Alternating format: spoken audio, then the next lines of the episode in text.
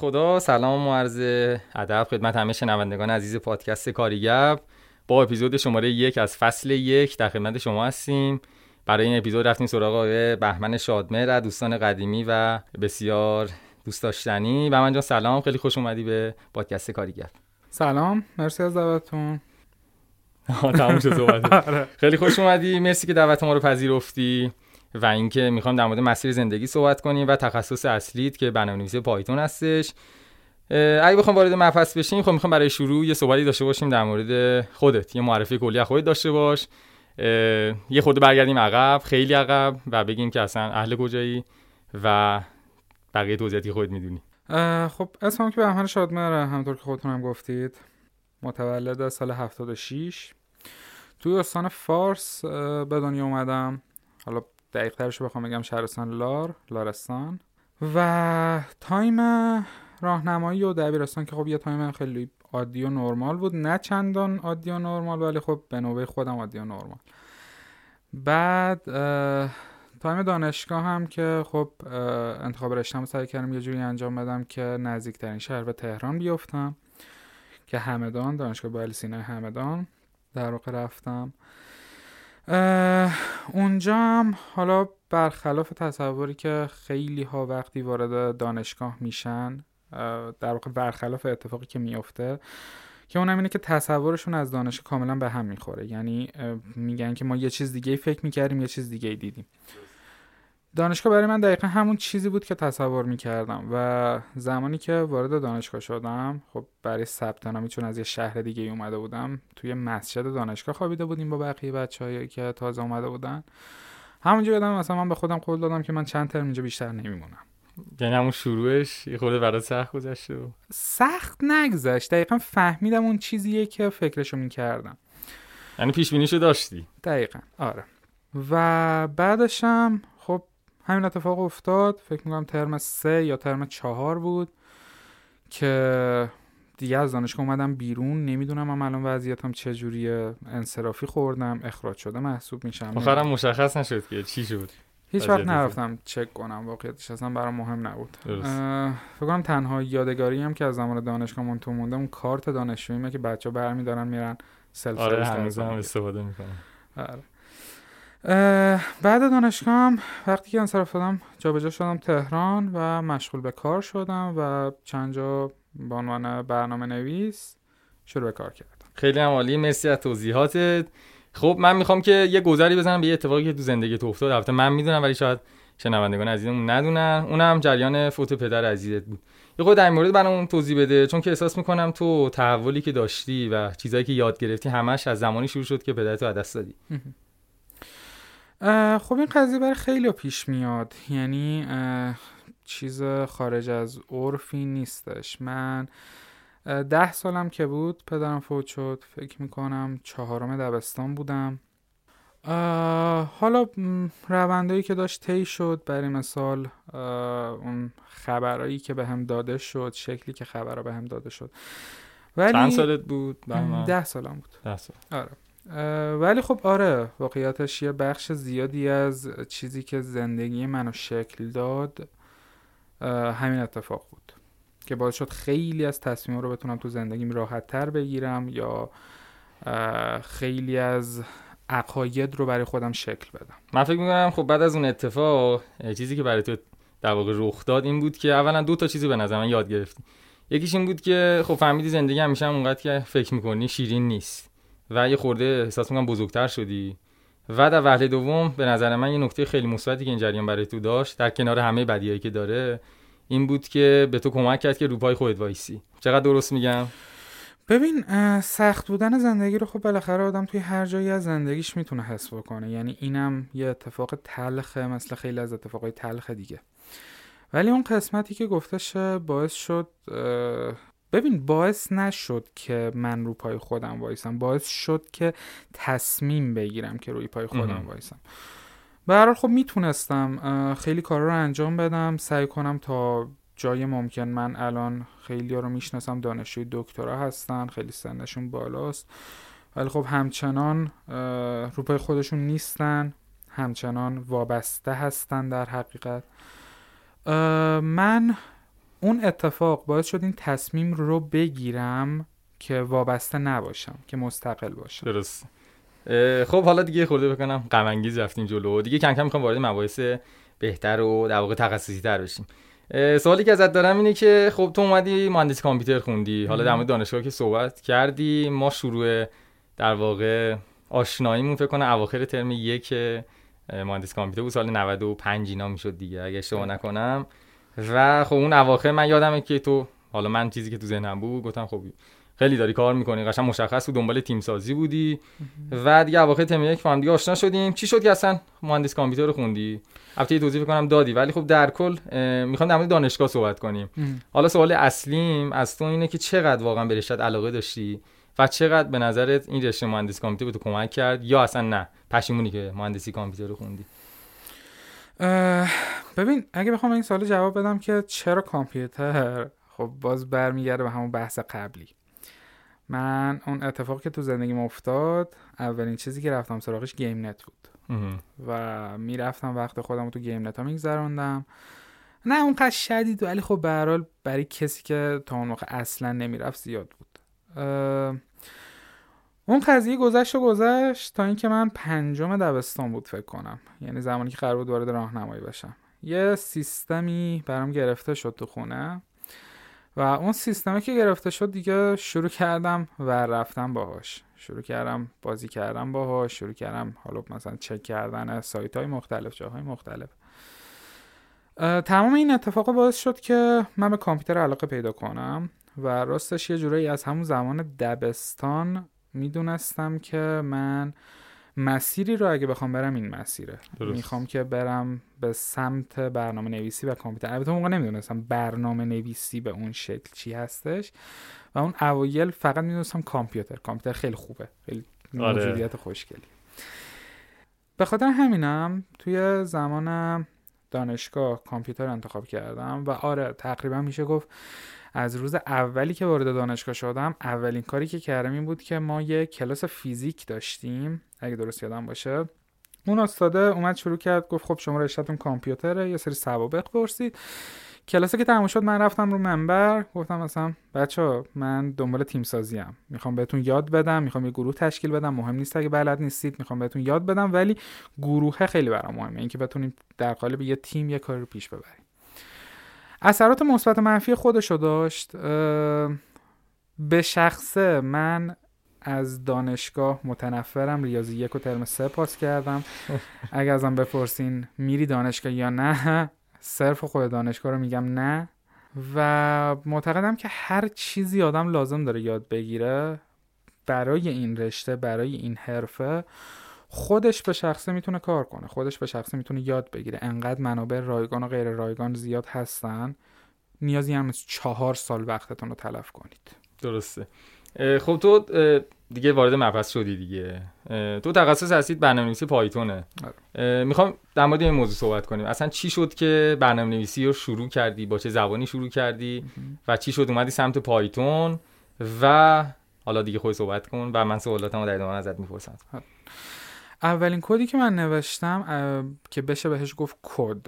در واقع یه سری حالا مثلا شیطنت ها با کامپیوتر می‌کردم ولی اولین کدی که نوشتم دوم راهنمایی بود. من یه استادی داشتم به نام مسلم ابراهیمی آقای مسلم ابراهیمی.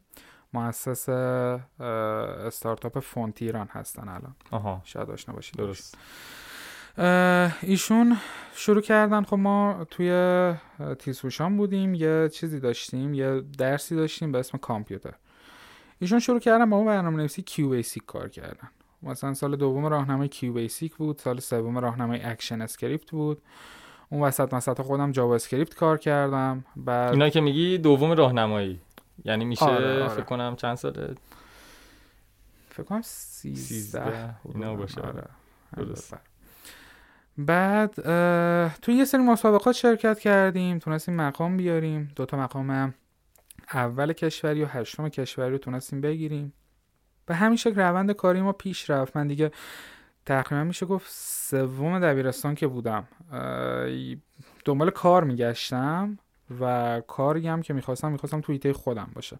به یه وبسایتی پیام دادم گفتم مثلا مدرس زده بودن می‌خوایم مدرس پایتون گفته بودن می‌خوایم. منم اصلا از همه جا بیخبر نه پایتون کار کرده بودم نه حرفه‌ای بودم. توش گفتم که آقا من می‌تونم تدریس کنم. گفتم می‌تونم تدریس کنم و پا شدم. همزمان با ویدیوهایی که ضبط می‌کردم خودم هم یاد می‌گرفتم. این رونده کلا باعث شد که من از سوم دبیرستان پایتون رو شروع کنم و خب حالا مثلا تا الان بیشتر فوکوسم روی همین زمینه بوده آره این نکته که گفتی خیلی جالب بود. فکر کنم ما تو شوره آشناییمونم. یه جمله که خیلی من واقعا از تو یاد گرفتم بود که خیلی چیزا میشه یاد گرفت و شهامت این که خب بری جلو اونم اینطوری که مثلا بگی آقا من مدرسم با اینکه تا حالا کار نکرده بودی پایتونو. و فکر می‌کنم دورات هم اونجا هنوز هست. حالا تو سایتی که نمی‌خوام نام ببریم. ولی دورات منتشر کردی بالا هم آوردی و با همون یعنی استارت یاد گرفتن تخصص زی درسته؟ درسته. من دوره ها که نیستش الان. سایت داون شده کلا. خیلی یه چند وقتی از داون شده. حالا ارتباطی ندارم با مؤسسشون. ولی خب آره دقیقا من هنوزم این اعتقاد رو دارم. من الانم اگه یه پروژه بیاد سمتم که اون تکنولوژی که می‌خواد بلد نباشم پروژه رو قبول می‌کنم ولی توضیح میدم. حالا مثلا اون موقع شاید توضیح نمی‌دادم. الان سعی می‌کنم حداقل توضیح رو بدم. میگم که آقا این تخصص من نیست ولی این نمونه کارای منه این کارایی که من انجام دادم من بیس کار رو بلدم. اگه می‌خواید با همین براتون پیاده سازی می‌کنم. آره این اعتقاد رو واقعیتش دارم زیاد. خیلی عمالی یه سوالی ازت پرسیدم فکر کنم جوابمو ندادی. ببین الان توی حوزه خود توی حوزه که داری فعالیت می‌کنی کسب درآمد داری استارتاپ خودتو داری که اگه شما نکنه اسمش هم زال کادمی بود درسته؟ حالا در. صحبت می‌کنی حتما. ببین مدرک دانشگاهی واقعا چقدر به کارت اومد؟ آیا واقعا فکر می‌کنی مثلا اگر کسی بخواد بیاد تو مسیر تو آیا حتما باید بره مثلا مهندسی کامپیوتر بخونه؟ واقعا اگه بخوام خود منطقی در صحبت کنی. البته خب من و تو جفتمون شاید یه ذره از حالت دانشگاهی فاصله داریم و خیلی شاید مباحث آکادمیکو دوست نداشته باشیم. ولی خب از اونجایی که پادکست ما کامل در مورد مباحث کاریه ولی خب یه خوردم باید یه برشی هم بزنیم سمت مباحث دانشگاهی. ببینیم واقعا چقدر می‌تونه کمک کنه به یادگیری اون تخصص چقدر به تو کمک کرد؟ این مهندسی کامپیوتره آیا واقعا کسی که می‌خواد یه برنامه نویس حرفه یه پایتون بشه باید مثلا بره سمت رشته این چنینی یا نظر دیگه ای داری؟ ببینید برنامه نویسی مثل پزشکی نیستش. آره شما اگه قرار پزشک بشید لازمه که دوره‌ش رو بگذرونید لازمه که اون دوره آکادمیکش رو بگذرونید و دانشش رو یاد بگیرید. ولی توی برنامه نویسی نه. برنامه نویسی یعنی اینکه بروز باشید. برنامه نویسی یعنی اینکه document های مختلف رو مطالعه کنید. هی بخونید بخونید پروژه بزنید خراب کنید بخونید. من خودم خرابکاری خیلی داشتم. مثلا شاید با مزه ترین خرابکاری که تو زندگیم داشتم این بود که یه push notification اشتباه برای تمام کاربرای شرکتی که توش کار می‌کردم فرستادم. البته بعدا متوجه شدیم که فقط برای اپلیکیشن های debug بود ولی خب حداقل تا اون بازه فکر می‌کردیم برای کل کاربراست برای کل کاربر فرستادم و گفتم که کار کن وگرنه من می‌دونم و تو. خب. محتواش آره دقیقا جمله که چیز دیگه بعد هیچ کدوم از اینا به دانش آکادمیک نیاز نداره. میگم ما برنامه نویسی رو توی راهنمایی استادی که داشتیم اومد با همون کار کرد و از یه زبانی مثل کیو بیسیک تحت داس. در واقع اونو چیز کردیم. کار کردیم یاد گرفتیم پیش رفتیم. و فقط خودمون بودیم که هی جلو رفتیم و هی جلو رفتیم. پس تو میگی که اگر کسی می‌خواد بیاد توی مسیر حالا من منظورم از مسیر کلا برنامه نویسیه ولی حالا تو حوزه تخصصی تو یعنی برنامه نویسی پایتون پس تو نظرت اینه که نمی‌تونه کمک کننده باشه. ببین نمیشه گفت نمی‌تونه کمک کننده باشه. بستگی داره نیازت چیه. خب؟ یه وقت هست تو پا میشی میگی که آقا من نیازم اینه که می‌خوام تدریس کنم تدریس دانشگاهی داشته باشم. من نیازم اینه که می‌خوام نمی‌دونم خیلی چیزای دیگه نمی‌دونم علاقم چیه. من می‌دونم از کامپیوتر خوشم میاد ولی نمی‌دونم هوش مصنوعی رو می‌خوام کار کنم. نمی‌دونم برنامه‌نویسی سرور رو می‌خوام کار کنم. اپلیکیشن های اندرویدی رو می‌خوام کار کنم.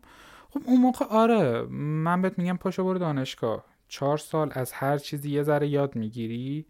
در نهایت حالا مثلا وسط دانشگاه می‌فهمی علاقه اصلیت کدومه میری سمتش. ولی اگه از همون اول بدونی چی می‌خوای یا حتی حوصله اینو داشته باشی که توی شروع کار شاخه به شاخه بپری. من فکر می‌کنم برای رشته و حرفه ای من این قضیه یه ذره اهمیت داره حداقل برای شروع. شاخه به شاخه بپری و در نهایت بتونی فوکوس کنی روی یه مسئله در واقع زبان یا هر چیز دیگه ای اون موقع بهت میگم هیچ موقع نرو دانشگاه. اون موقع میگم که آره می‌تونی با تمام چیزایی که تو اینترنت هست هر چیزی که می‌خوای یاد بگیری. خب می‌دونی ببین تو به یه نکته خیلی خوب اشاره کردی دیگه. اون هم اینه که توی دانشگاه حالا اون چیزی که آدم یاد می‌گیره یه بخش کوچیکی از مباحث بزرگه. یعنی کلی مبحث هستش تو فقط بخش کوچیکی ازش یاد می‌گیری. در واقع همون جریان اقیانوسی به عمق مثلا 10 سانت. خب ولی این گپه بین صنعت و مباحث دانشگاهی خب خیلی زیاده دیگه. الان ما مثلا طبق آخرین آماری که داشتیم من خودم همه اینا رو به دست آوردم البته از سازمان آمار اینا خیلی رسمی و واضح. تازه اون آمارای دولتی میگه که نرخ بیکاری در واقع رشته دانشگاهی به صورت میانگی 15 درصده.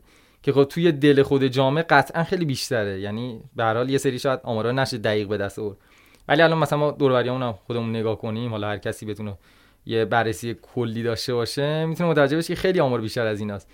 ولی این نکته که تو میگی من دقیقا به نظر بزرگترین مشکل اینجاست که آقا شما مثلا آره نکته خوبی اشاره کردی. اونم اینه که اگر نمی‌دونی واقعا دنبال چی هستی دانشگاه می‌تونه مثلا به تو یه سری کمک کنه یه سری اطلاعات بده که بفهمی به چه علاقه داری. ولی مثلا تویی که حالا خود برنامه‌نویس بودی یعنی تو قبل از اینکه بیای دانشگاه تو از 13 سالگی برنامه‌نویسی شروع کردی با چند تا وبسایت من یادم که کار می‌کردی کسب درآمد داشتی. ولی خب برای آدمی مثل تو حقیقتا نمی‌تونه مناسب باشه. چرا؟ چون که تو وقتی می اونجا باید درگیر ریاضی یک و ریاضی دو بشی. بعدش فیزیک یک و فیزیک دو. بعد از اون ور 20 واحد فکر کنم عمومی باید پاس کنی. حالا خود همه اینا به کنار. یه مبحث دیگه هستش این مباحث درسی تخصصی یعنی مثلا یه سری مباحث آموزش داده میشه که واقعا خیلی قدیمیه. یعنی مثلا ما خودمون تو درس فکر کنم ریس پردازنده اینا داشتیم. یعنی مثلا واقعا به درد نمی‌خوره یه سری مباحث. به نظر منم برای آدم مثل تو شاید نتونه مناسب باشه. البته من اینجا خیلی نمی‌خوام نظرات خودمو بدم. دوست دارم بیشتر مهمونامون نظر بدم ولی خب مرسی از مواردی که گفتی. پس نتیجه گیری که داریم اینه که خب شغل تو خیلی به تحصیلات آکادمیک نیازی نداره. ببین من بازم حالا سعی می‌کردم یه مسئله رو بگم نمی‌دونم چقدر خوب تونستم بیانش کنم. من بازم این حرفه رو تکرار می‌کنم. همه چی بستگی به هدف آدمو داره. یعنی آره منی که مثلا مسیر خودم رو می‌دونستم هدفم برام مشخص بود. بزرگترین دستاورد دانشگاه برای من شد این که من یه خاطره دارم اون خاطره رو تعریف می‌کنم. باحالترینش چیه؟ رفتم پیش استاد مدار منطقی گفتم استاد من نمی‌خوام نمی‌تونم. اول صبح نمی‌تونم پاشم بیام سر کلاست. مشکلی نداری من یه پهباد بسازم بفرستم جای خودم آره. و مثلا چهره اون استاد رو من هیچ وقت یادم نمیره. اون حالتی که داشت هیچ وقت یادم نمیره. بزرگترین دستاورد دانشگاه برای من شد این.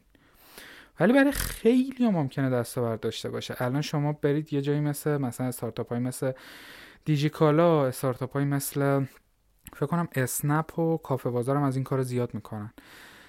یه بخش زیادیشون رو اختصاص میدن فقط به فارغ التحصیلی دانشگاه. شما میگن okay شما فارغ تحصیل دانشگاه هستید apply کنید برای اینجا ما اهمیت نداره برامون چیا کار کردید توی حیطه‌تون.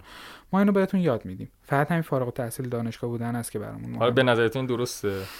ببین درست و غلطیشو نمیشه گفت واقعا. یعنی شاید یه بخشی از این کارشون به خاطر این باشه که حالا کمکی بشه مثلا آره به دانشجو درست. ولی باید دید باز دوباره باید دید که مثلا قصد اصلی خود این استارتاپ ها از این کار چیه. من اگه باشم میگم نه. من اگه باشم ذره خودم برام اهمیت نخواهد داشت. ولی آره ممکنه یه پارامتر خیلی بزرگی باشه برای خیلی جا. درسته. حالا من گفتم شروع صحبتمون کلا در مورد مباحث دانشگاهی ببریم جلو. و فکر کنم نتیجه ای که می‌تونیم بگیریم اینه که توی تخصص تو شاید بشه به احتمال خیلی زیاد بدونه که بیای دانشگاه یه فول استک بشی یعنی در واقع یه خیلی خبره بشی تو کارت. قطعا میشه.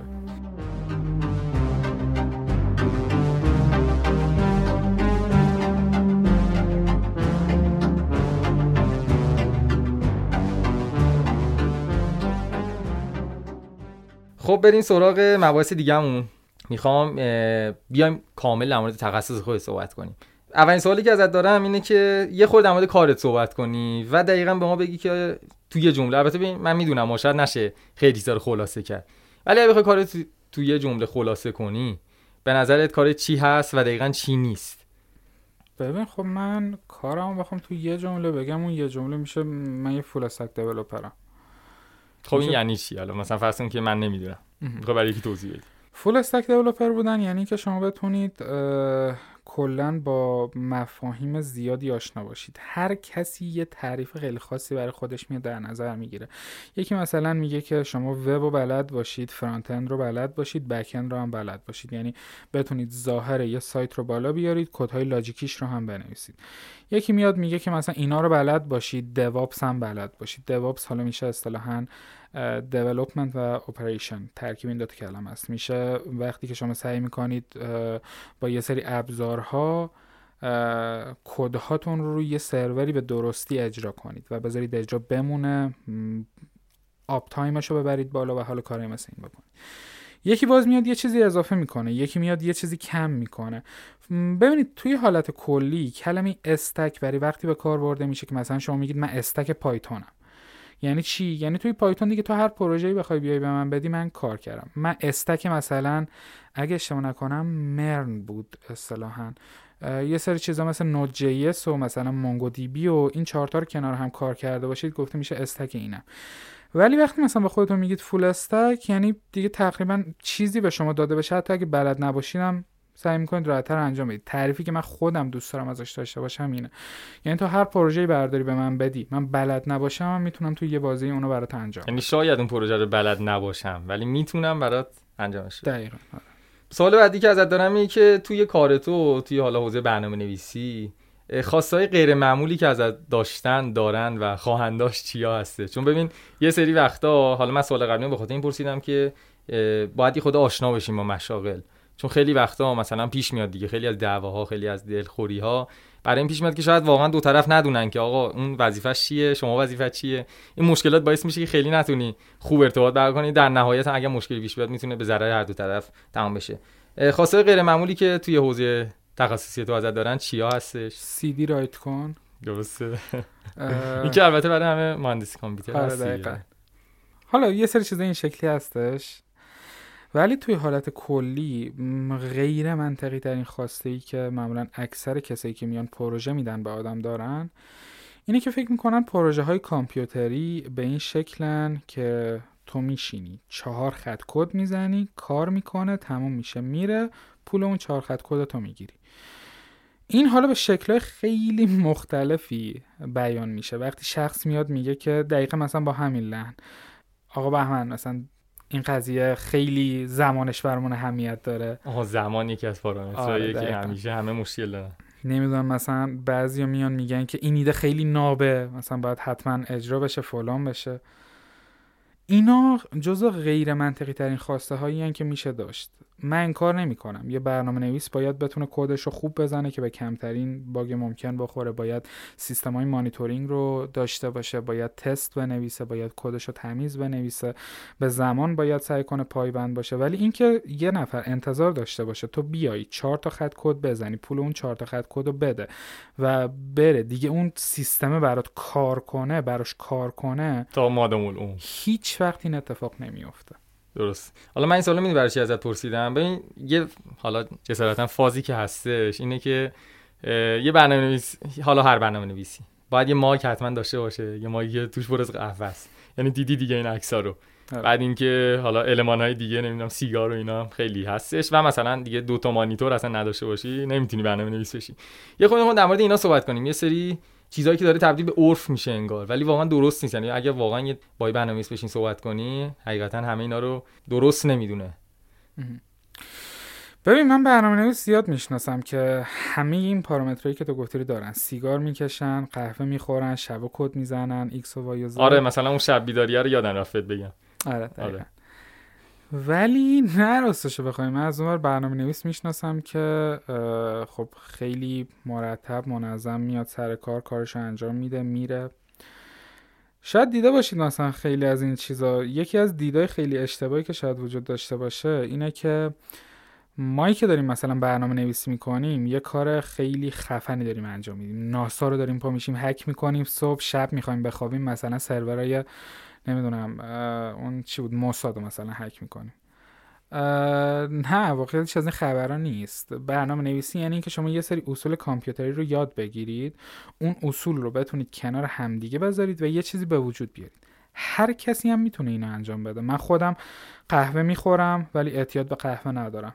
من اینکه شبا بیدار میمونم هیچ ربطی به برنامه نویس بودنم نداره. یعنی خب من کار خیلی دیگه هم انجام دادم. من ترجمه انجام می‌دادم یه سری وارد کارهای دیگه هم شدم. توی تمام اونا هم شب بیداری داشتم. پس الان من بخوام یه نکته بگم. آقا میشه برنامه نویس بود ولی عکس با ماگ نداشت؟ یا مثلا شبا بیدار نمون صبح به جاش کد بزنیم؟ من خودم یه دونه عکس با ماگم ندارم. من حالا اینستام یه دونه داری خیلی قدیمی البته. فکر کنم برای همون سال 95 نه حالا ان که پروفایل برداشته باشه. من اینستامو خوب خیلی وقت بود پاک کرده بودم ولی داشتی اینستا من دیگه. تمام چیزایی که استوری می‌کردم آره. من آشپزی بود.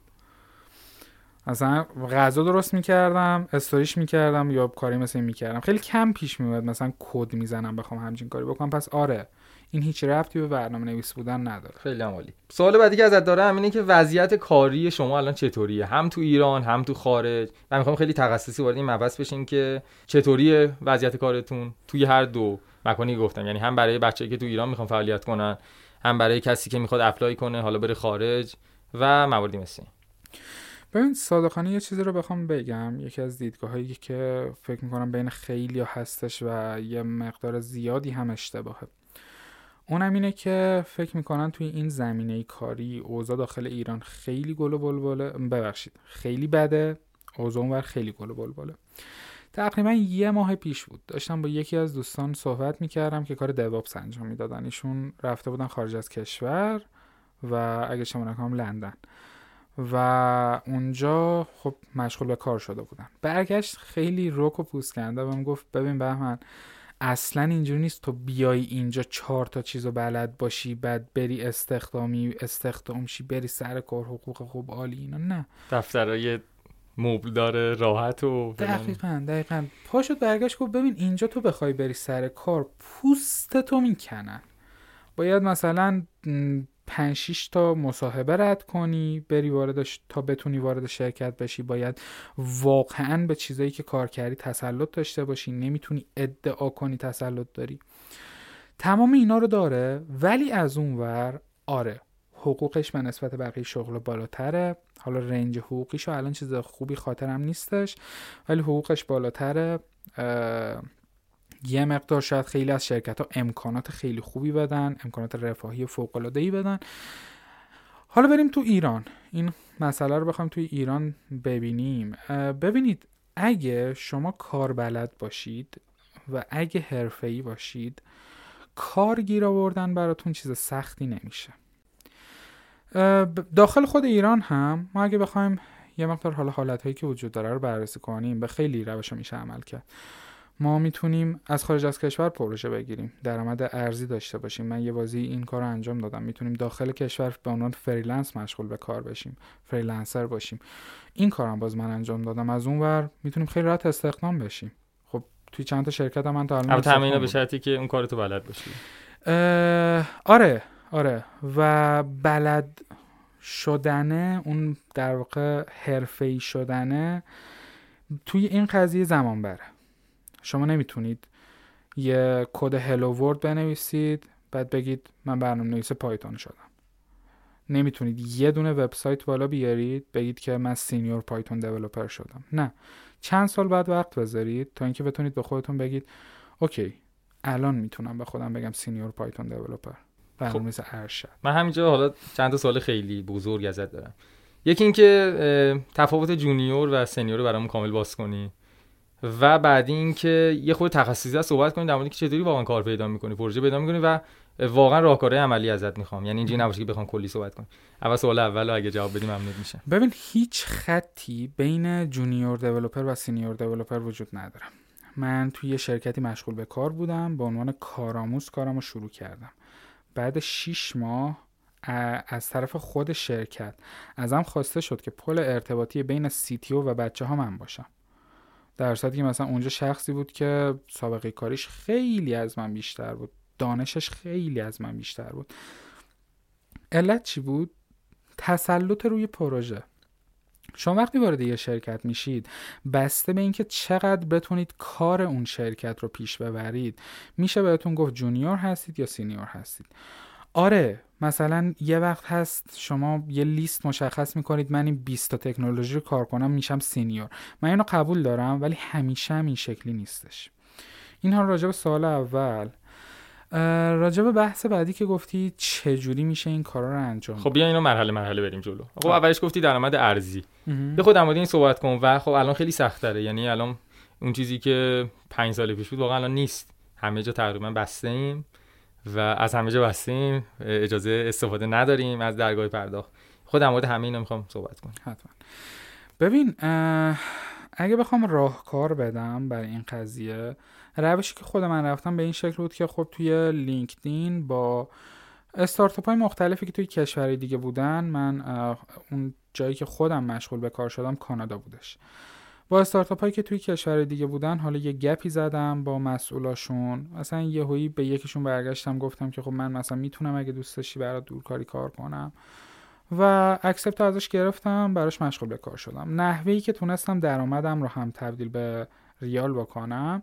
با استفاده از همین استارتاپ هایی بود که یه account PayPal به شما میدن شما اونو می‌دید به بقیه و خب این کار براتون okay می‌کنه. حالا به نظر من اشکالی هم نداره معرفی کنی. فکر کنم Payment 24 اگر آره، الان آره. باشه همچنان. یادم آره. نبود. فکر می‌کنم عوض شده. الان آره فکر می‌کنم این مشکلی براشون پیش و خب ببینید الان هم روش هست. الان شما فکر می‌کنم با کمتر از دو میلیون تومن میرید account freelancer dot com براتون می‌سازن. از اون ور می‌خواید پرداخت داشته باشید می‌خواید پرداختی داشته باشید. خیلی جاها هستن که account PayPal برای شما می‌سازن. نمی‌خواید این کارو بکنید. یه جایی هست مثل یک پیدا تایار به شما این توانایی رو میده که درآمدتون رو تبدیل کنید. اونم نمی‌خواید استفاده کنید. یه جای مطمئنتری می‌خواید که برای دو طرف امن باشه. یه جایی هست مثل اسمش یادم نمیاد. اون سامانه هستش یکی از معتبرترین سامانه کاریابی ایران اکثرا انگلیسی سایتشون. نمی‌دونم. اون چیزی که تو ذهن من پونیش نه نه, نه. پونیشا نه. حالا اسم این سامانه رو آره یادم نمیاد. منم یادم نمیاد ولی می‌دونم کدوم میگی. دقیقا. اون سامانه الان اومده یه چیز دیگه ای زده یه سامانه جدایی زده یعنی شما برید پیداش می‌کنید رو داخل سایتشون. و هم پروژه های دلاری رو برای شما لیست می‌کنه و خوبیش اینه که اون پروژه های دلاری اینجوری نیستن که دیگه رقیب از خارج از کشور داشته باشید. نه. فقط دقیقا, دقیقا. و هم راهکارهای پرداختی برای شما okay می‌کنه. یعنی روش خیلی زیاده. دیگه بزرگترین چالشی که شما بخواید داشته باشید اینه که مثلا درگاه پرداخت دلاری بزنید تو سایتتون. okay یه جایی مثل Green Web این کار برای شما می‌کنه. پس آره اصلا سخت نیست این قضیه.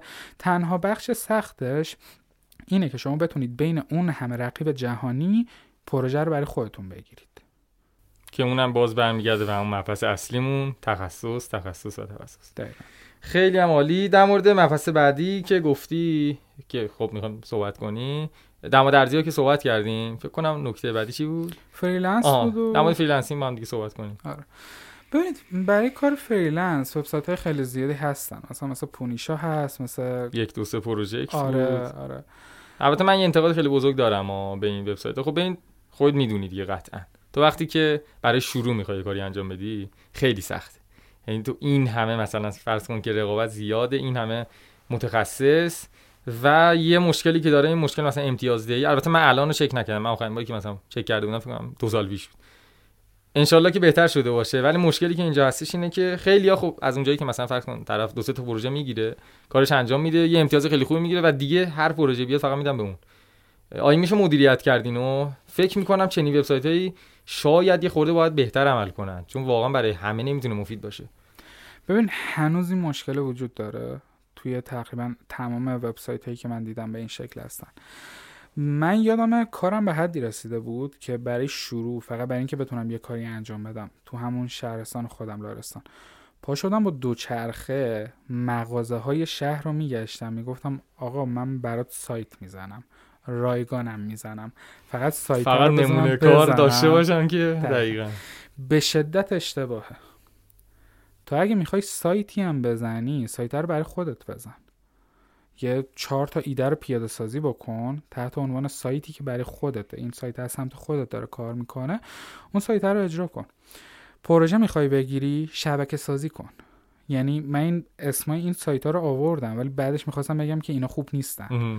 پروژه می‌خوای بگیری؟ شبکه البته با احترام به تمام مجموعه ذکر شده چون ما می‌خوایم به هر حال کمک کنیم دیگه. یعنی ما هدف هستیم که کمک کننده باشیم برای دو گروه از افراد. یک اونایی که می‌خوان تو کارشون بهتر بشن و البته گروه اصلی تا اینه که اونایی که واقعا دنبال کارن. و خب بازم میگم با احترام به همه مجموعه ذکر شده. خب؟ اصطلاحا یه چیزی وجود داره به اسم کلونی سازی. شما یه وقت هست کسب و کاری دارید که نمی‌دونید مشتریاش کجان. باید یه جمعی بسازید که مشتری اونجا باشن. چجوری می‌تونید این کار رو انجام بدید؟ برای این مثال ممکنه شما تصمیم بگیرید بسته به نوع کسب و کارتون. بخواید وبینار برگزار کنید. وبینار برگزار می‌کنید وبینار رایگان. به دوست آشنا میگید که تو اینستاگرام و جای مختلف پخش کنن. کسایی که میان به عنوان شبکه خودتون در نظر می‌گیرید. می‌تونید برید هم فکر می‌تونید برید استارتاپ گرایند. رویدادایی که البته نمی‌دونم الان دقیقا کدومشون برگزار الان که فکر کنم تو کرونا دیگه خیلی کم شد. ولی خب بازم هستن. خیلیشون آنلاینش کردن. شما می‌تونید توی اونا شرکت کنید ارتباط بگیرید. و از این طریقه که شما می‌تونید پروژه های زیادی جذب کنید برای خودتون. اگه قصدتون فریلنسر شدنه طبق چیزی که من دیدم طبق حالا اون مسئله که دیدم شبکه سازی بهترین راهه به نسبت اینکه برید توی وبسایت های پروژه‌ای دنبال پروژه بگردید خب در مورد این شبکه سازی یه خود توضیح بده. چطوری باید انجام بدیم اینو؟ ببین روشاشو حالا خیلی خلاصه گفتم. مثلا شما می‌تونید توی رویدادها شرکت کنید. خب الان نمیشه حقیقتا. میشه. خیلی کمتره دیگه آره آره ولی هستش همچنان. خب شما بسته به نوع کسب و کارتون برای خیلی چیزا شاید جواب نده ولی مثلا برای این چیزا ممکنه جواب بده. یه سری میایید رویداد برگزار می‌کنید.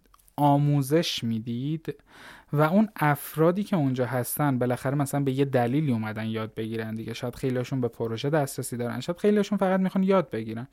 می‌تونید آموزش بدید کلونی سازی کنید.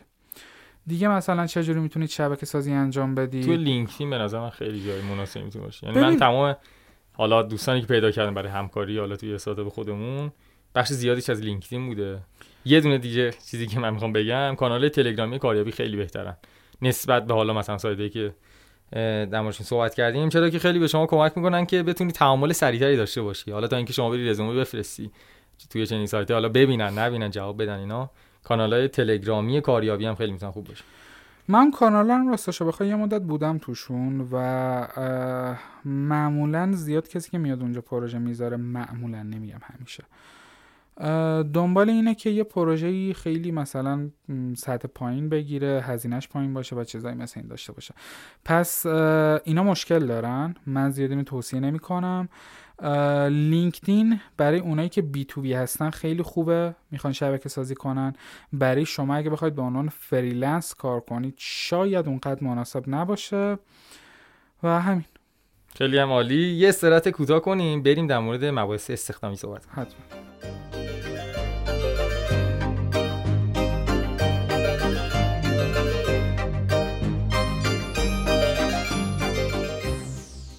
خب من جان رسیدیم سر مبحث استخدام. چطور باید استخدام بشیم؟ به سختی. دیگه باید برامون توضیح بدی دیگه. ببین... یعنی می‌دونی چی رو ازت می‌خوام بذاری توضیح کلی بهت بدم. اینکه از کجا باید شروع کنیم؟ چه پیش نیازهایی رو باید رعایت کنیم؟ چطوری اپلای کنیم برای استخدام شدن و مواردی مثل ببین خب من توی مرحله اول حتما توصیه می‌کنم که اگه بلد نیستید برنامه نویس نیستید هنوز نرید به شرکت و پیشنهاد بدید که من رایگان براتون کار می‌کنم حتی برای دوره کارآموزی. یعنی شما کارآموزی هم می‌خواید برید یه جایی برید که اونقدر ارزش قائل باشه. بله شما دارید میرید کارآموزی شما قرار یاد بگیرید ولی این به این معنی نیست که قرار نیست برای اونا کار انجام بدید. پس این یه چیزیه که من تاکید خیلی زیادی روش دارم. و اینکه خب خیلی مهمه که شرکت درستی رو انتخاب کنید. هیچ وقت تن ندید به اینکه هر جور شده استخدام بشید. نرید برای شرکتی که خیلی کوچیکه. ببینید شرکت کوچیک خوبه ولی شرکت کوچیکی که بیاد با وعده وعید شما رو نگه داره. نمی‌دونم هزار تا کار مختلف انجام بده اصلا هیچ دردی نمی‌خوره. برای همچین شرکت نرید کار کنید. شرکتاتون رو درست انتخاب کنید و بهشون در واقع باشون ارتباط بگیرید. من یکی از خاطرات جالبی که دارم که هیچ وقت یادم نمیره زمانی که همدان بودم دنبال این بودم که یه جا تو تهران به صورت دورکاری کارآموزی کار کنم. خب الان شاید خیلی نرم شده باشه ولی همین الان هم شما کارآموزی بخواید برید اکثرا میگن که تایم اول بعد حضوری بیاید. بله. اون موقع من چیکار کردم؟ رفتم. ایمیل شرکت ها رو در آوردم ایمیل تمام شرکت ها رو در آوردم یه متن ایمیل مناسب نوشتم برای تمامشون ارسال کردم. و هر ایمیلم شخصی, شخصی سازی شده بود. یعنی مثلا شرکت فلان بود کار اندروید انجام می‌داد. خب من خیلی به اندروید علاقه خاصی دارم ولی من اصلا اندروید رو کار نکرده بودم. من خیلی به برنامه‌نویسی اندروید علاقه خاصی دارم من اصلا دوست دارم یاد بگیرم همچین شرایطی دارم. شاید باورتون نشه یه شرکت بود گفت کارآموزی حقوق سه میلیون. خب؟ کارآموزی تا کارآموزی دورکاری. کارآموزی هم کارآموزی هم دورکاری. آره. و این برای سال نو... آخرای 95 بود. و یه شرک... اون شرکت خب اوکی نشد بنا به دلایلی. یه شرکت دیگه ای بود همین شرکتی که اولین شرکت هم بود سه سال اون تو موندم. یهو برگشتن گفتن خب مثلا کارآموزی ساعتی 15 هزار تومن. منم گفتم خب من از خود خواسته قبول می‌کنم دورکاری و حالا به این شکل پیش رفت. اینی که میگی برای سال 95 باید باشه یا 6 این فکر می‌کنم برای شاید قبلتر.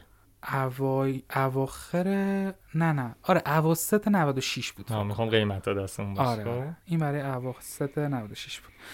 بعد اینکه الان خب می‌تونید از طریق جاهایی مثل جابینجا اقدام کنید. می‌تونید از طریق خود LinkedIn با recruiter ها در واقع connection بگیرید و باشون صحبت کنید. اون خیلی می‌تونن کمکتون کنن. دیگه خود کاربوم خیلی خوبه. من کاربوم وبسایت این شکلی زیادن. کاربوم خوبه. یه وبسایت دیگه هم بود. مثلا کاربوم خیلی داره سعی می‌کنه اصولی و حرفه‌ای بله. عمل کنه. یه سری وبسایت های دیگه هم هستن. آها من اسم اون وبسایتی که گفتم هر کار می‌کنم یادم نمیاد. اسم اون پروژهشون که پروژه خارج از کشور میشه گله وین تالنت و اسم خود سایت کاریابی ایران تالنت آها ایران تالنت که خیلی معروف و دقیقا. شما از طریق اونا هم مثلا می‌تونید اقدام کنید. ولی من توصیه می‌کنم که حتما سعی کنید حتی اگه از طریق جاهایی مثل جاوینجا اقدام می‌کنید یه رفتار خیلی حرفه‌ای از خودتون نشون بدید. رفتار حرفه‌ای یعنی چی؟ طرف میاد اومده اتفاقاتی که برای خود من افتاده اسمس زده آقای شادمان برو ایمیل تو چک کن یه وقت هماهنگ کنیم برای مصاحبه. خب این چه کاریه؟ طرف اومده زنگ زده به من نپرسیده کی وقت داری نپرسیده چجوریه فلانه امشب ساعت نو آقا چی داری میگی؟ من نمی‌تونم امشب. یه تایم دیگه. نه من دیگه باید تیممو جمع کنم تیممو ببندم. خب اینا که از سمت کارفرماه. دقیقا آقا مشکل همینه. شما وقتی این رفتار اصولیه رو نداشته نباشه خب برام به نظر من نباید دقیقا. و جایی رو سعی کنید حتما بپذیرید که تستی که از شما می‌گیرن درست و اصولی باشه. چون اگه تستشون اصولی نباشه اگه رفتارشون اصولی نباشه در طول کار به مشکل می‌خورید. این تجربه یک بارها برای خود من پیش اومده. رزومه رو خوب بنویسید. توی رزومه چالش هایی که بهش برخورد کردید و بنویسید. ننویسید من پایتون بلدم ننویسید من جنگو بلدم. بنویسید چه چالش هایی رو حل کردید. آقا من سرعتی که کد های سرورمون دیپلوی می‌شد داخل CI/CD رو بردم بالا.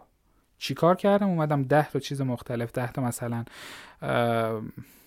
حالا اسمش الان یادم نمیاد. بررسی کردم و دیدم این بیشتر به کار ما میاد. اون سرعت بالاتری داره اونو انجام دادم. این کارا رو بکنید و اینا باعث میشه توی چشم کارفرما بولد به نظر بیاید. درسته. یه خود بریم جلوتر. حالا بچه ها مثلا اپلای کردن و حالا رفتن سراغ مصاحبه کاری. نکاتی که باید توی مسابقه کاری خیلی بهش دقت کنیم. چه مواردی می‌تونه باشه؟ من یادم مثلا فکر کنم سال 96 بود یه مسابقه کاری هم همزمان با هم دیگه رفتیم. اگه یاد باشه. آره. چقدر داستان برام پیش اومد. در مورد این موضوع برام صحبت کنم توی مسابقه کاری خودتون باشید. خودتون باشید ولی نه اون خودتونی که توی فضای غیر کاری هست. جملات دکتر شریعتی تو بودا خب. منظورم چیه؟ منظورم اینه که وقتی میگم خودتون باشید اینه که ادا در نیارید که من مثلا فلان کارا رو خیلی خوب می‌تونم انجام بدم در که نمی‌تونید. من فلان زبونا رو خیلی خوب کار کردم در سطحی کار نکردید. چرا؟ یا مثلا شما گولنگ کار نکردید. وسط کار میگید که خب مثلا من با گولنگم آشنایی دارم. این یکی از چیزایی که برای خود من اتفاق افتاده. گفتم مثلا من با گولنگ آشنایی دارم. اه چه اولی مثلا گولنگ کار کردید. خب آقا فلان چیز تو گولنگ چجوره بعد من نه به خود مثلا دو تا پروژه کوچیک بیشتر نزدم باش. بدتر هم میشه تازه. آره خیلی بدتر هم میشه. ممکنه کار کرده باشید ولی اونا فکر کنن که دروغ گفتید. این خیلی بده. حتما connection تون رو نگه دارید در صورتی که شرکت رو شرکت مناسبی می‌بینید. اگه دیدید شرکت یه شرکتی که رفتید تو مصاحبه دارن مچگیری می‌کنن دارن فلان می‌کنن کارهای مثل این می‌کنن اصلا اهمیت هم ندید. ولی رفتید یه شرکت مناسبی بود مثلا من یه جایی بود به اسم حالا شاید اسم نیارم بهتر باشه. آره یه شرکتی بودش. خب خیلی رفتار اصولی از خودشون نشون دادن. توی مصاحبه اول دیگه به من خبر ندادن. این بخش کارشون غیر اصولی بود که خبر ندادن که رد شدی. و من بعد یه مدت که دوباره می‌خواستم استخدام بشم خودم رفتم بهشون پیام دادم. گفتم که خب مثلا اون موقع من از رفتارتون خیلی خوش آمد تیمتون دیدم حرفه‌ایه. بهم گفته نشد. الان می‌تونم دوباره مشغول به کار بشم. اگه تمایل دارید بلافاصله بهم ایمیل دادن بیا مصاحبه و گفتن اگه می‌خوای مثلا از فردا شروع به کار کن. حالا نرفتم اونجا به خاطر اینکه من از فردا نمی‌تونستم شروع به کار کنم. ولی این اتفاق افتاد. چرا؟ چون اون رفتار حرفه‌ای باقی موند. تنها چیزی که می‌تونم بگم همینه. اگه می‌خواید واقعا به عنوان برنامه نویس استخدام بشید سراغ زبان نرید. هی نرید ده تا زبان مختلف رو کار کنید. برید سراغ چیزایی مثل نوشتن کد تمیز برید سراغ نوشتن unit test برید سراغ approach های مثل TDD ایناست که توی پروسه استخدامی اهمیت داره. درست. یه سوال دیگه که ازت دارم. خب ببین قبول. الان همه این کارا رو انجام دادیم. چند تا جا هم apply کردیم. مثلا فرض کن ما الان 15 تا رزومه فرستادیم. خب در مورد نکات رزومه نویسی اینا که صحبت کردیم. چقدر باید منتظر بمونیم؟ این سوال اوله. و اینکه سوال بعدی اینه که بعد از اینکه منتظر موندیم و حالا جوابم بهمون دادن چجوری باید رفتار کنیم؟ حالا منظورم از جواب اونا دادن اینه که مثلا جواب منفی بهت بدن دیگه. یعنی آقا ما نمی‌خوایم. همکاری. ببین اگه جواب منفی بگیری که خب مشخصه بستگی داره به اینکه کجا باشه. من یه شرکتی بود خیلی اصولی رفتار کردن. خیلی اصولی رفتار کردن و آخر کار برگشتن گفتن یه ایمیل برام فرستادن. انگلیسی هم صحبت می‌کردیم با هم. یه ایمیل فرستادن گفتن شما reject شدین به خاطر اینکه شرایطتون ما دیدیم به شرایط شرکت نمی‌خوره ولی مثلا توانتون بالاست و از این چیزایی که می‌نویسن. ولی از اون سمت من خب این ایمیل رو بهشون زدم. خیلی ممنون از اینکه این اطلاع رو به من دادید. فرایند مصاحبه برای من خیلی جذاب بود. ممنون میشم اگه به هم بگید مشکل کار کجا بوده که من بتونم این, خیلی مهمه. این سومیه به نظر من اصلا مهمه بتونم این موارد رو توی خودم حل کنم و امیدوارم که توی آینده بتونیم این ارتباطی که بوده رو نگه داریم. همین چهار تا چیز ساده باعث میشه که شما اگه یه سال دیگه دو سال دیگه اون شرکت باز خواست نیرو استخدام کنه. شما بخواید به اون شرکت برید اون connection ه براتون باز مونده باشه و بتونید از اون طریق اقدام کنید. این برای وقتی که ممکنه reject بشید. حالا بقیه سوالا رو من فراموش کردم. فکر کنم ازت پرسیدم که آره بعد از اینکه reject شدیم باید چیکار کنیم و اینا؟ که فکر کنم جواب دادی. من خودم یادم نمیاد. سوال آخری. حالا در مورد element ای یه شرکت نچندان مناسب هم صحبت کردیم. خب یکیش که حالا می‌خوام جمع‌بندی کنیم در این مورد. یکیش این بود که گفتی خب این برخورد نچندان حرفه‌ای خیلی مهمه. دیگه چه المانایی هستش؟ چونه زدن سر حقوق. از سمت کارفرما و شرکت دیگه. آره طبیعتا. خود بچه ها چی؟ خود آدم باید چونه بزنه نزنه ببین خود آدم باید شرایط خودش رو بدونه آره یه موقعی چونه زدن هستش وسط کار. ببین چونه زدن نیست دیگه. مثلا تو میگی من ایکس و وای و زد رو می‌خوام مثلا دو تا چیزم می‌ذارم وسط خودم. به اینا خب. که جز قرارداد به مثلا باید باشه. یعنی مشکلی هم به نظر من نداره آقا یه کسی که می‌خواد اپلای کنه بگی آقا من حقوق درخواستی مینه. این اصلا به نظرم حرفه‌ای هم هست یعنی مشکلی نداره. البته اگه تا یه حدی رعایت بشه. ببین چجوری بخوام بگم این قضیه رو؟ اگه آدم درخواست خارج از عرف نداشته باشه بعد شرکت طرف مقابل کارفرمایی که جلوت نشسته باشه شروع کنه چونه زدن. نه حالا تو بیا برای ما کار کن ما شیش ماه دیگه حقوقتو می‌بریم بالا. حالا بیا بدون بیمه کار کن ما چند ماه دیگه بیمت می‌کنیم. اینا رو من اصولی نمی‌بینم. باید از همون اول قبل از اینکه فرایند مصاحبه انجام بشه. چون من خودم تو شرکتی که بودم یه مدت مسئول استخدام بودم. مسئول استخدام نیروی فنی. و مصاحبه می‌کردم. از همون اول می‌گفتم آقا ما X و Y و Z رو داریم. از اون مثلا اون چهار تا چیز نداریم. خب اگه نمی‌خوای وقت همدیگر هم نگیریم این وسط. شرکتی که این کارا رو نکنه به این معنی که بعدا یه ناهماهنگی خیلی بدی شکل می‌گیره بینتون و باعث میشه دلخوری به وجود بیاد. پس بهتره که رعایت کنیم و خلاص از اول وقتی این در واقع کار انجام میشه سعی کنیم که حتی اگر اپلای کردیم به دیگه سمتشون نریم. حتما. آره. خیلی هم عالی. سوال بعدی اینه که مهمترین مهارتی که توی حوزه تخصصی تو یه نفر باید داشته باشه چیه؟ و هم مهمترین مهارت رو می‌خوام ازت بپرسم هم مهمترین ویژگی شخصیتی. مهمترین مهارت اینه که بتونه یاد بگیره. توانایی یادگیری داشته باشه مهمترین ویژگی شخصیتی اینه که استمرار داشته باشه. کسی که این دوتا رو داشته باشه باز بذار یه فلشبک بزنیم به قبل. یه شرکت نامناسب میاد چیکار می‌کنه؟ یه تماس تلفنی می‌گیره پنج تا سال فنی از تو می‌پرسه و بر اساس اون پنج تا سال یا ردت می‌کنه یا تاییدت می‌کنه. یه شرکت مناسب می‌تونه چیکار کنه؟ یه پروژه به تو بده.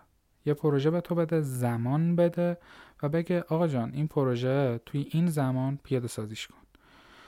اینجوری می‌تونه توانایی یادگیری تو رو تست کنه توانایی استمرار تو رو تست بکنه و بفهمه که اصلا واقعا می‌خوای این کار یا نه.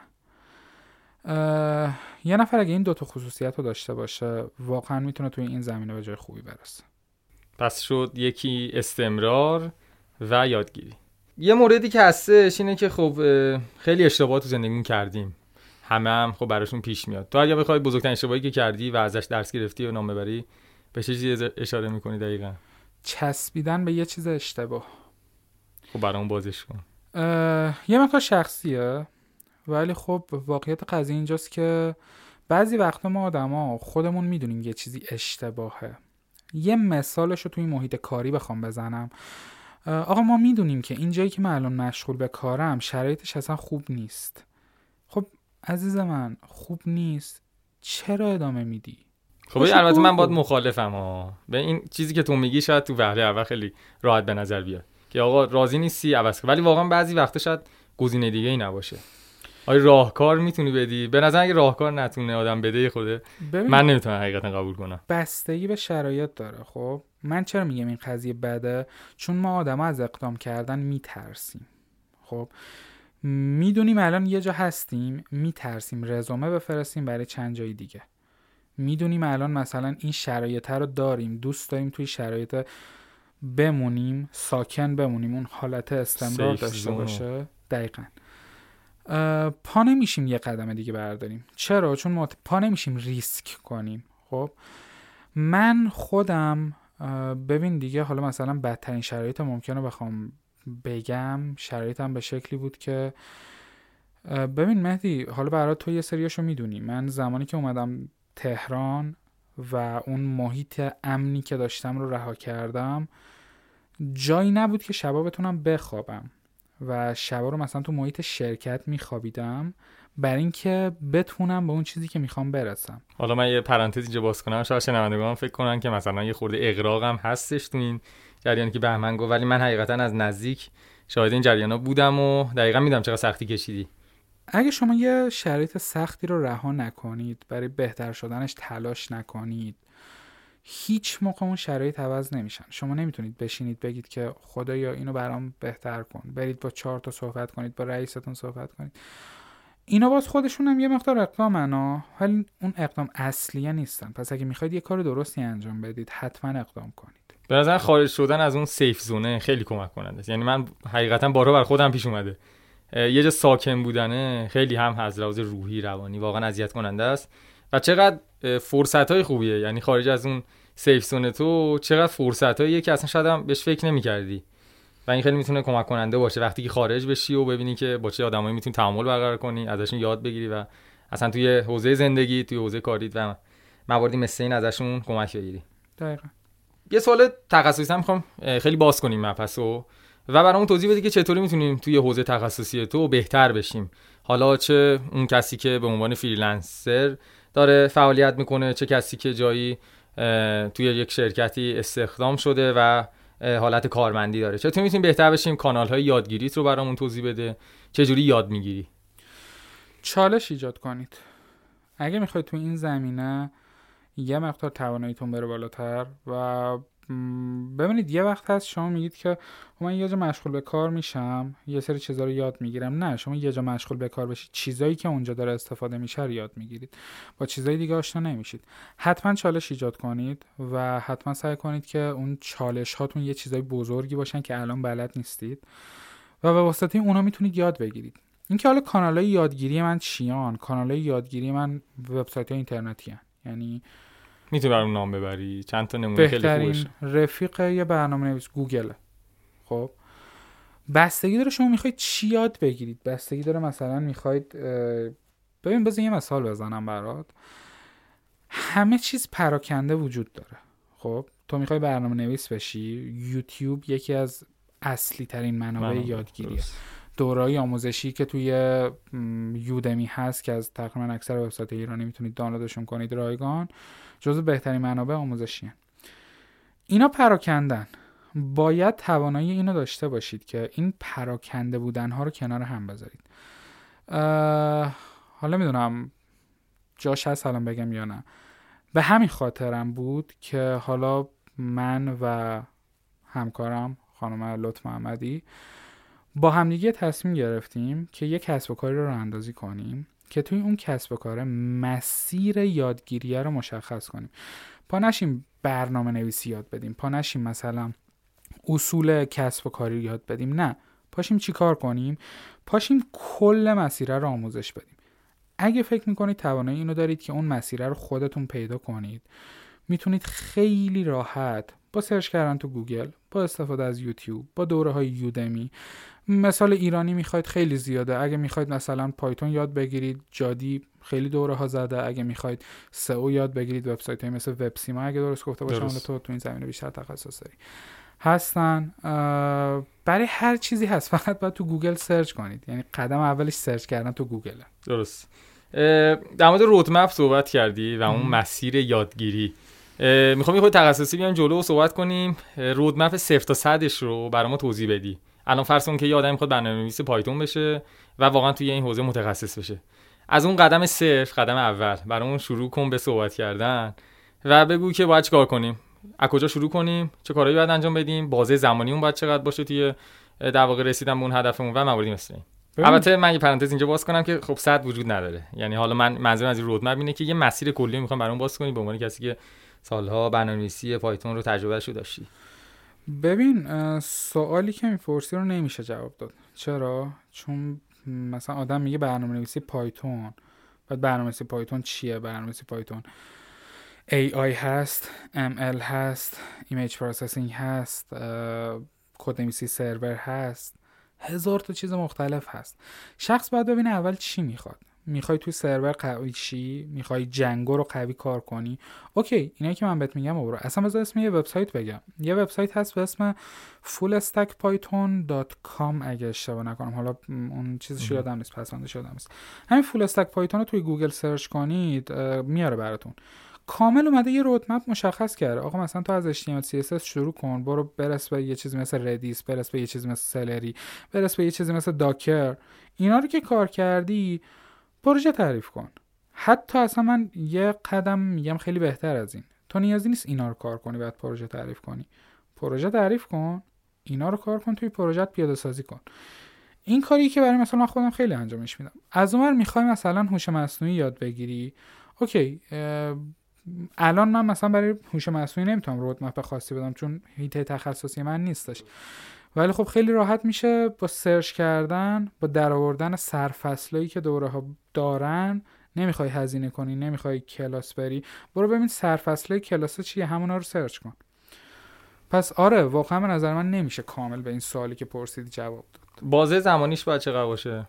حالا برای اینکه بتونیم به اون چیزی که علاقه داریم و هدفمون است برسیم. البته شاید اینا دوره بگی نمیشه جواب داد. منم قبول دارم ولی خب یه بازه زمانی برای باید داشته باشه دیگه. ببین کسی که واقعا وقت بذاره آخه باز بستگی داره. مثلا تو برنامه‌نویسی کار کرده باشی نکرده باشی.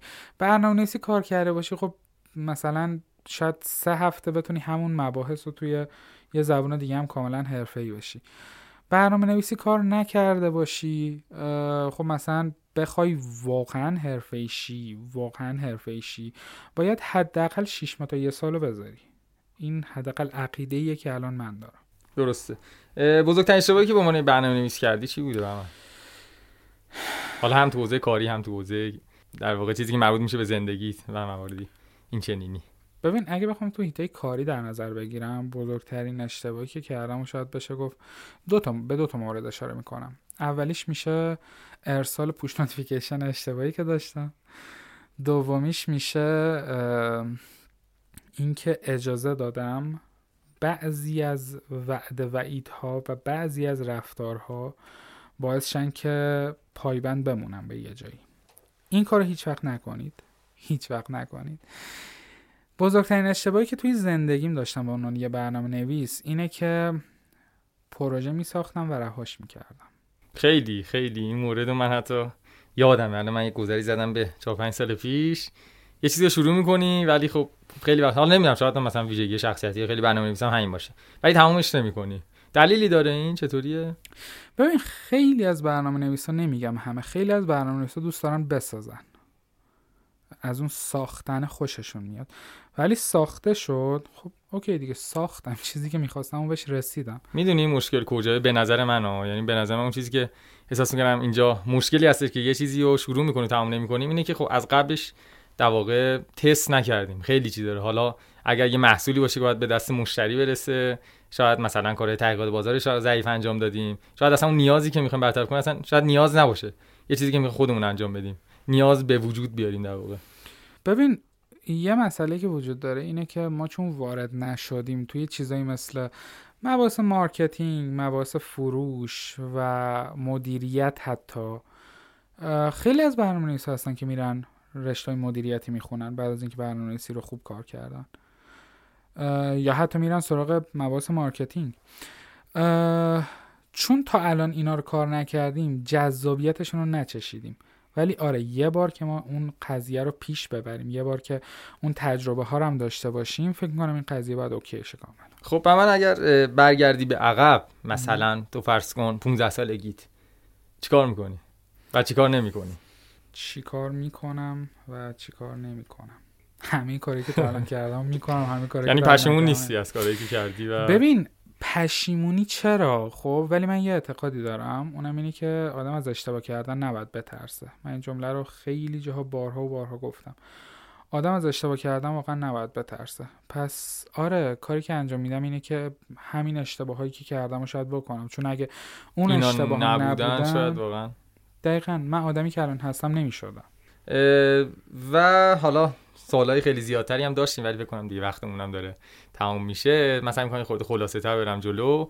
به نظر تو حالا تویی که چند وقت کار کردی و می‌دونی که دقیقا برنامه‌نویسی چی هست چی نیست آیا واقعا برنامه‌نویسی شغل مناسبیه؟ آیا واقعا شغل خوبیه؟ آیا اونجوری که تو دید عموم جامعه هستش که آره خیلی راحت میشینی پشت میز هر موقع بخوای حالا اگه freelancer باشی میشینی کار می‌کنی؟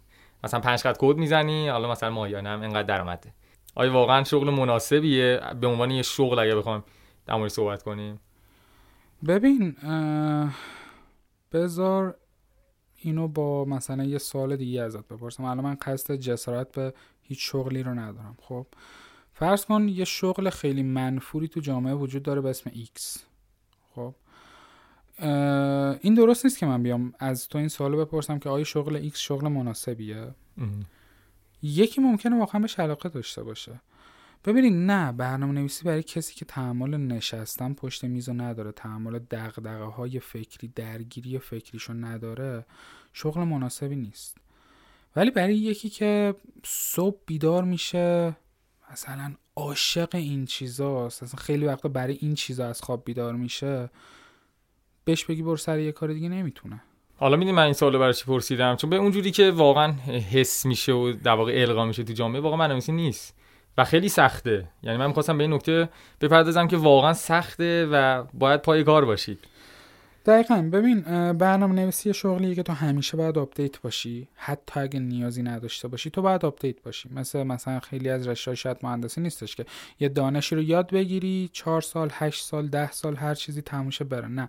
توی برنامه نویسی تو واقعا باید روز به روز خودت update نگه داری. تو باید توانایی اینو داشته باشی که بکوب بشینی پای کار. بعضی وقتا شاید لازم باشه یه bug خیلی force ی پیش اومده 24 ساعت 48 ساعت بشینی پای کار تا بتونی کار رو انجام بدی. پس این قضیه خیلی سخته. آره نکته خیلی مهم می‌گفتی و حالا اگه بخوام یه جنبندی هم کلی هم داشته باشیم در مورد کاری که کردی الان اینجا خانم محمدی هم هستش خیلی هم به زحمت دادیم. واسه همینجا مجددا ازش تشکر کنم. در مورد آکادمی و کاری که خودت هم می‌کنی هم برامون توضیح بده. و اصلا آکادمی چیه؟ فکر کنم تازه هم شروع کردیش. آره. ببین زال کادمی حالا من یه اشاره خیلی خلاصه ای بهش کردم. زال کادمی در واقع حالا میشه بهش گفت آکادمی زال در واقع. و من خودم توی وبینارهایی که برگزار می‌کنم همیشه میگم که خود منو زال صدا کنی. حالا من یه پرانتز باز کنم. فکر دو تا وبینار داشتی. الف به نون اگه شما نکنید تا الان سه تا وبینار برگزار کردیم وبینارهای الف و نون که قصدمون اینه که حالا تا جایی که می‌تونیم یه سری مباحث رو به صورت خب رایگان آموزش بدیم که همه بتونن ازش استفاده کنن. هدفمون چی بود که اصلا زال کادمی رو راه اندازی کردیم؟ ببینید من خودم تجربه شکست استارتاپی خیلی زیاد داشتم تا الان. پنج تا استارتاپ حداقل راه اندازی یه نمونهش خودمون بودیم اولیش کنم با هم بودیم. تازه من اونو حساب نکردم. آره. خب. اصلا اون اسم اون شاید نشد. استارتاپ گذاشت کلا. دقیقا. یه گروه بودیم بیشتر آره. خب شکست هایی که توی این زمین توی این مسیر خوردم باعث شد که بفهمم این قضیه خیلی سخته. واسه همین یه منتور گرفتم. یه منتور گرفتم یه منتوری که خیلی تجربه های مفیدی داشت. اون منتور مسیر رو برای من مشخص کرد و در واقع به هم نشون داد که چه کارهایی باید انجام بدیم چه چیزهایی باید یاد بگیریم تا بتونیم کسب و کارمون رو را بندازیم. سر همین من تصمیم گرفتم خب من که دانش فنیش و حرفه‌ای بلدم.